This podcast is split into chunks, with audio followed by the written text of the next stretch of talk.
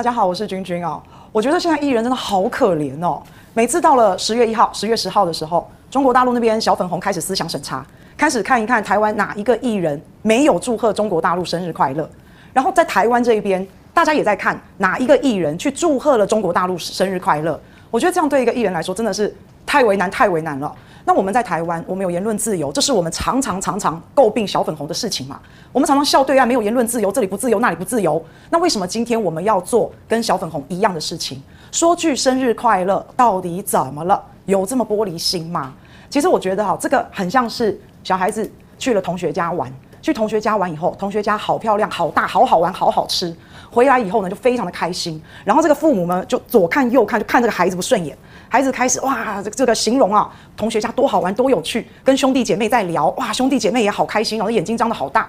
然后明天呢，同学生日，孩子就祝贺同学生日快乐。结果这下好了，父母大暴走，开始骂：好，我养你这么多年，你这个忘恩负义，从小帮你擦屎把尿，你现在才去人家家没有多久，回来你就不要爹娘了，你滚出去好了，不要再回来做我们家的孩子。顺便还把孩子打了一顿给这个兄弟姐妹看哦。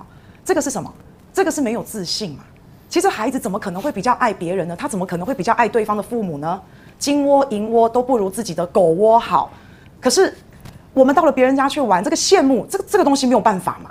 这个家里环境不如人，这个东西你怎么说呢？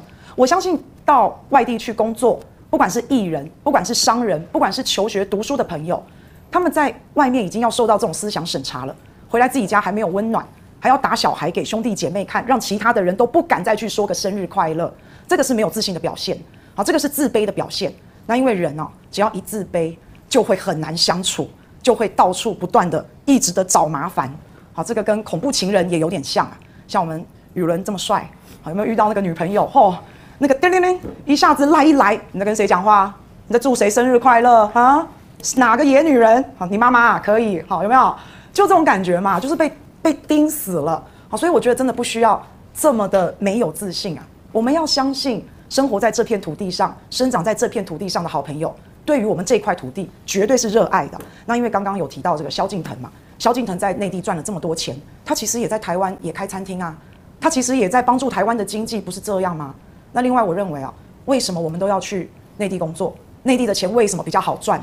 我想要问问各位线上的好朋友，各位年轻人，我们现在物价越来越贵，可是我们的薪水有变比较好吗？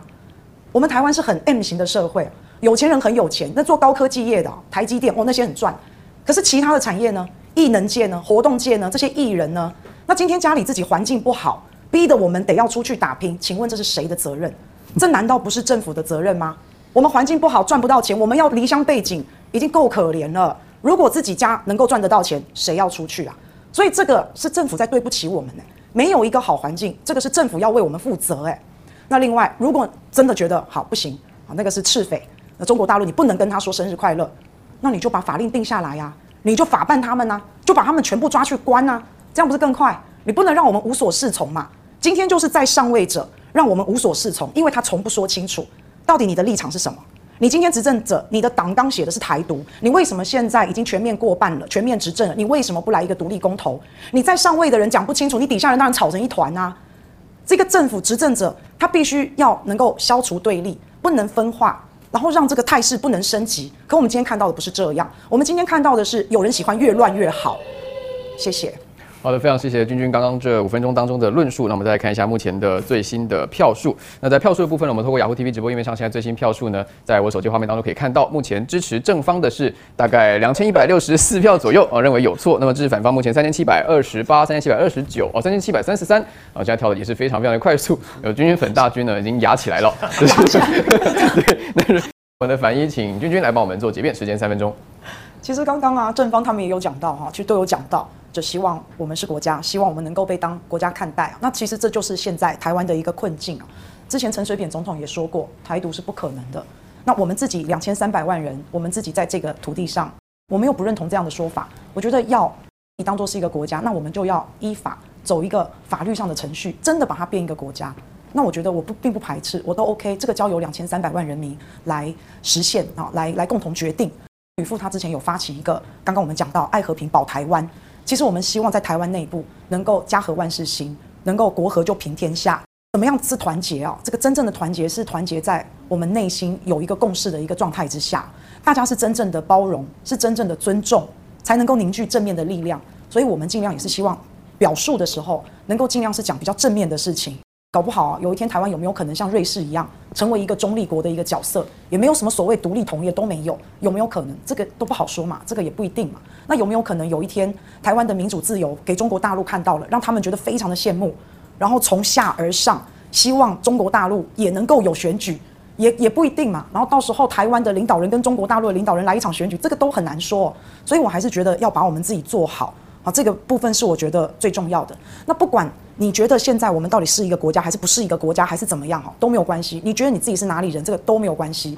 因为在我们现在的这个社会，蔡英文总统讲过，你不需要为你的认同而道歉嘛，你不需要因为你觉得自己是哪里人，然后你有错。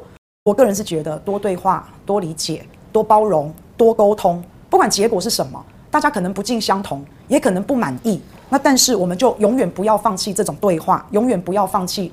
解彼此的可能性啊！